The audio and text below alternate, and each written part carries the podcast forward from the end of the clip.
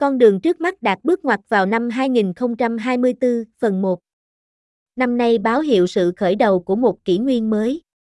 Đây là lý do tại sao tôi tin rằng năm tới là cơ hội để định hình chương tiếp theo của thế giới tốt hơn. Bill Gates ngày 9 tháng 12, 2023 Khi nghĩ lại năm 2023, bạn sẽ nhớ nó như thế nào? Đối với tôi, đây sẽ luôn là năm tôi trở thành ông bà. Đó sẽ là năm tôi đã dành rất nhiều thời gian quý báu với những người thân yêu, cho dù trên sân bóng dưa hay trong một trò chơi sôi động của Sector of Catan.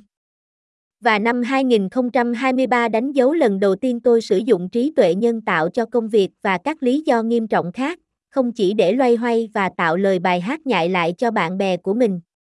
Năm nay đã cho chúng ta một cái nhìn thoáng qua về cách AI sẽ định hình tương lai và khi năm 2023 sắp kết thúc, tôi đang suy nghĩ nhiều hơn bao giờ hết về thế giới mà những người trẻ tuổi ngày nay sẽ thừa hưởng. Trong lá thư năm ngoái, tôi đã viết về viễn cảnh trở thành ông bà khiến tôi suy ngẫm về thế giới mà cháu gái tôi sẽ được sinh ra.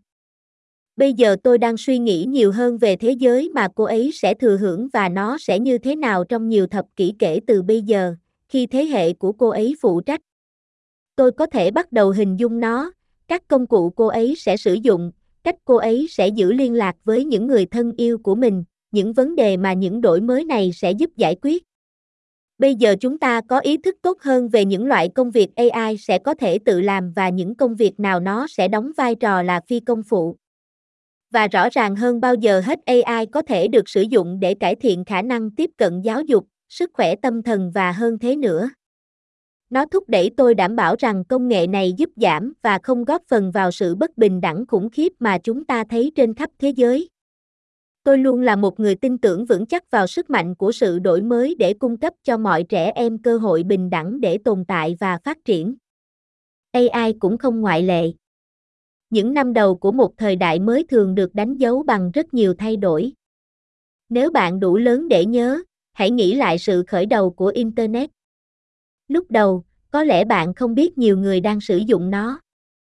Nhưng nó trở nên phổ biến hơn theo thời gian cho đến một ngày, bạn nhận ra hầu hết mọi người đều có địa chỉ email, mua hàng trực tuyến và sử dụng công cụ tìm kiếm để trả lời câu hỏi của họ. Chúng ta chỉ mới bắt đầu quá trình chuyển đổi này ngay bây giờ. Đây là một thời gian thú vị và khó hiểu, và nếu bạn chưa tìm ra cách sử dụng AI tốt nhất, bạn không đơn độc. Tôi nghĩ rằng tôi sẽ sử dụng các công cụ AI để đánh giá chiến lược của nền tảng trong năm nay, đòi hỏi phải đọc hàng trăm trang tài liệu tóm tắt mà AI có thể tóm tắt chính xác cho tôi. Nhưng những thói quen cũ rất khó phá vỡ, và cuối cùng tôi đã chuẩn bị cho chúng giống như cách tôi luôn làm. Tất nhiên, AI không phải là tính năng xác định duy nhất của năm 2023 hàng triệu người tiếp tục trải qua nỗi đau không thể chịu đựng được do cuộc chiến của Nga vào Ukraine và hậu quả của cuộc chiến ở Ethiopia. Trái tim tôi tan vỡ vì sự đau khổ liên tục của người Israel và Palestine, cũng như cho người dân Sudan. Đồng thời, nhiều người đang bị buộc phải chịu đựng khó khăn do các sự kiện thời tiết cực đoan thường xuyên hơn do biến đổi khí hậu gây ra, và các gia đình trên khắp thế giới tiếp tục bị ảnh hưởng nặng nề bởi lạm phát gia tăng và tăng trưởng kinh tế chậm. Không còn nghi ngờ gì nữa, đây là những thời điểm đầy thử thách, nhưng tôi vẫn lạc quan về tương lai. Tốc độ đổi mới chưa bao giờ nhanh hơn thế. Chúng ta đang có những bước tiến lớn về các vấn đề khó khăn như Alzheimer, béo phì và bệnh hồng cầu hình liềm sẽ cải thiện cuộc sống của hàng triệu người. Bạn tôi, Hans Rosing đã qua đời thường nói rằng mọi thứ có thể tồi tệ và trở nên tốt hơn. Đó là một lời nhắc nhở tốt rằng tiến bộ không chỉ có thể mà còn xảy ra hàng ngày. Đó là lý do tại sao tôi vẫn tận tâm để đảm bảo rằng, ngay cả khi đối mặt với những thất bại, thế giới vẫn tiếp tục làm nhiều hơn để giúp đỡ những người nghèo nhất. Tôi thực hiện phần lớn công việc này thông qua quỹ ghét, nơi các đồng nghiệp của tôi vẫn tận tâm cải thiện sức khỏe, giáo dục, bình đẳng giới toàn cầu và hơn thế nữa. Trong khi tôi có thể viết một ngàn trang về công việc đáng kinh ngạc mà họ đang làm với các đối tác của chúng tôi, bức thư này chỉ tập trung vào một vài trong số những đột phá thú vị nhất. Tôi cũng viết về lý do tại sao tôi lạc quan về tiến bộ khí hậu của thế giới. Hầu hết các công việc về khí hậu và năng lượng của tôi được thực hiện thông qua Bracto Energy, mặc dù quỹ ghét đang giúp mọi người ở các nước thu nhập thấp và trung bình thích nghi với một thế giới nóng lên. Tôi cũng tiếp tục tài trợ tư nhân cho nghiên cứu về các lĩnh vực khác như bệnh Alzheimer. Và tôi vẫn có thể tư vấn cho Microsoft, điều này cho tôi cái nhìn sâu sắc về những gì sắp xảy ra và cách nó có thể được sử dụng để làm cho thế giới trở thành một nơi công bằng hơn. Tôi may mắn vì công việc của tôi cho tôi cái nhìn sâu sắc về tất cả các cách thế giới đang trở nên tốt đẹp hơn. Những thách thức mà chúng ta phải đối mặt cảm thấy ít khó khăn hơn rất nhiều khi bạn hiểu chính xác những gì cần thiết để giải quyết chúng. Trong bức thư này, tôi sẽ chỉ chia sẻ một vài lý do tôi lạc quan về năm tới. Tôi hy vọng chúng làm cho bạn vui mừng như tôi về tất cả những tiến bộ sắp tới. AI sắp tăng cường đường ống đổi mới. Công việc của tôi luôn bắt nguồn từ một ý tưởng cốt lõi, đổi mới là chìa khóa để tiến bộ. Đó là lý do tại sao tôi thành lập Microsoft, và đó là lý do tại sao Melinda và tôi bắt đầu quỹ ghét hơn hai thập kỷ trước. Đổi mới là lý do cuộc sống của chúng ta đã được cải thiện rất nhiều trong thế kỷ qua. Từ điện, ô tô đến y học và máy bay, sự đổi mới đã làm cho thế giới tốt đẹp hơn. Ngày nay, chúng ta làm việc hiệu quả hơn nhiều nhờ cuộc cách mạng công nghệ thông tin. Các nền kinh tế thành công nhất được thúc đẩy bởi các ngành công nghiệp sáng tạo phát triển để đáp ứng nhu cầu của một thế giới đang thay đổi. Tuy nhiên, câu chuyện đổi mới yêu thích của tôi bắt đầu với một trong những thống kê yêu thích của tôi, kể từ năm 2000, thế giới đã cắt giảm một nửa số trẻ em chết trước 5 tuổi. Chúng ta đã làm điều đó như thế nào? Một lý do chính là sự đổi mới. Các nhà khoa học đã đưa ra những cách mới để tạo ra vaccine nhanh hơn và rẻ hơn nhưng cũng an toàn. Họ đã phát triển các cơ chế phân phối mới hoạt động ở những nơi xa xôi nhất thế giới, giúp tiếp cận nhiều trẻ em hơn. Và họ đã tạo ra các loại vaccine mới bảo vệ trẻ em khỏi các bệnh chết người như rotavirus. Đổi mới vaccine đã giúp giảm một nửa số ca tử vong ở trẻ em.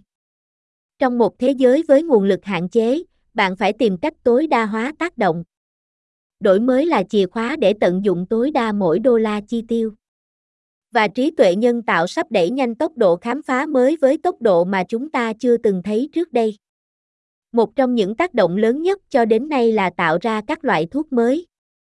Khám phá thuốc đòi hỏi phải rà soát một lượng lớn dữ liệu và các công cụ AI có thể tăng tốc quá trình đó một cách đáng kể. Một số công ty đã nghiên cứu các loại thuốc ung thư được phát triển theo cách này. Nhưng ưu tiên chính của quỹ ghét về AI là đảm bảo các công cụ này cũng giải quyết các vấn đề sức khỏe ảnh hưởng không tương xứng đến những người nghèo nhất thế giới, như S, lao và sốt rét.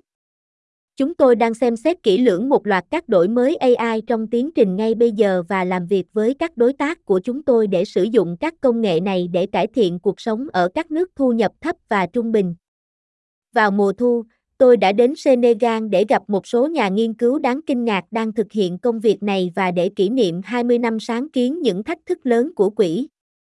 Khi chúng tôi lần đầu tiên ra mắt Grand Challenge, chương trình đổi mới hàng đầu của quỹ Gates, nó có một mục tiêu duy nhất, xác định các vấn đề lớn nhất về sức khỏe và tài trợ cho các nhà nghiên cứu địa phương có thể giải quyết chúng. Chúng tôi đã hỏi các nhà đổi mới từ các nước đang phát triển cách họ sẽ giải quyết các thách thức về sức khỏe trong cộng đồng của họ và sau đó chúng tôi đã hỗ trợ họ để biến điều đó thành hiện thực. Nhiều người tôi gặp ở Senegal đã tham gia thử thách lớn AI đầu tiên. Quỹ không có các dự án AI trong tâm trí khi chúng tôi lần đầu tiên đặt mục tiêu đó vào năm 2003, nhưng tôi luôn được truyền cảm hứng bởi cách các nhà khoa học xuất sắc có thể tận dụng công nghệ mới nhất để giải quyết các vấn đề lớn.